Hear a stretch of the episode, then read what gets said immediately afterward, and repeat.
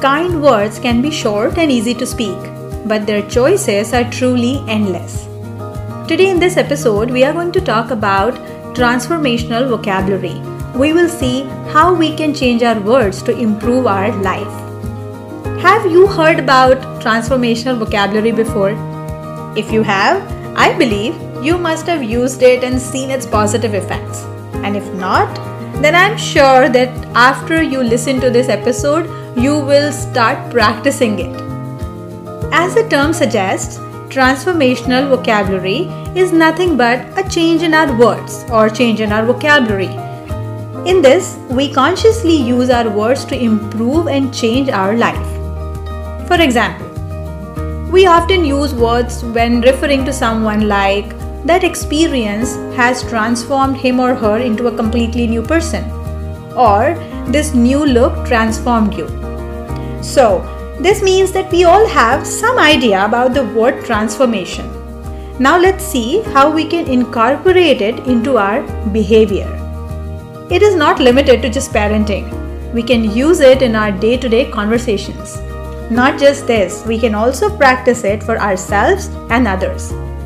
Transformational vocabulary gives you the power to change your experiences in life by lowering the intensity of negative emotions to the point where they no longer control you.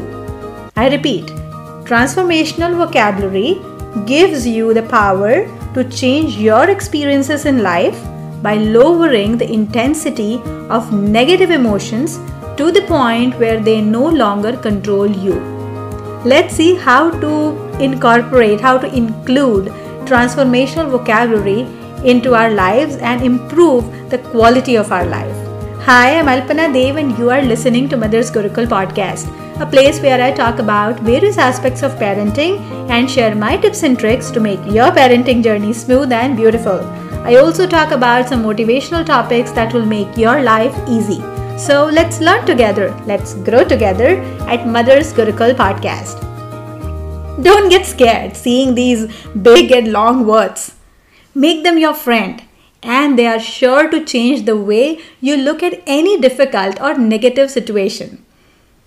Why did I say difficult or negative situation? Because happy or positive situations never bother us. We enjoy them. We don't crib about them or get worried about happiness. The negative or challenging moments hit us hard. But if we can make smart use of transformational vocabulary, we will experience that we will transform our state of mind. And obviously, others will feel the positive vibes when they are around us. Some situations are not in our control, but we can choose how to respond to them. And that will change our experience. This gives us positive references for the future. Using transformational vocabulary, we can handle the toughest of situations because words have the power to change our internal state. We all have some empowering beliefs and some disempowering beliefs when interpreting any event from the references that we had from our past experiences. The word we use to describe that situation affects our coping ability. No one has a bad intention but it seems wrong to us when it does not align with our thinking or interpretation of the meaning that we attach to it. But by using transformational vocabulary, we can break that pattern for ourselves and for them. Let's begin. Here are a few common sentences or phrases we use on a daily basis. So, when we are upset with someone or something, we often say, I'm irritated or I am disappointed, or I am furious, or I am depressed. Now, can you feel the negative intensity in these phrases? If we pay close attention, we will find many such phrases or sentences or words that we are using. Let's try to make some minor changes in our vocabulary now. Replace I hope with I know. Replace I should with I could. Replace obstacle with opportunity. And replace too difficult with requires time. You will find multiple sentences, multiple occasions, multiple events in your day to day life where you can do these replacements. We all have heard about vibrations, right? Whatever we say is sent into the universe and the universe sends it back to us. We call it the law of attraction. And we talked about this in brief in the episode Law of Reversibility. I learned a little more about law of attraction and its power through the book The Secret by Rhonda Byrne, and I was blessed to record its Marathi translation. It may seem difficult initially because our brain is wired with our old vocabulary.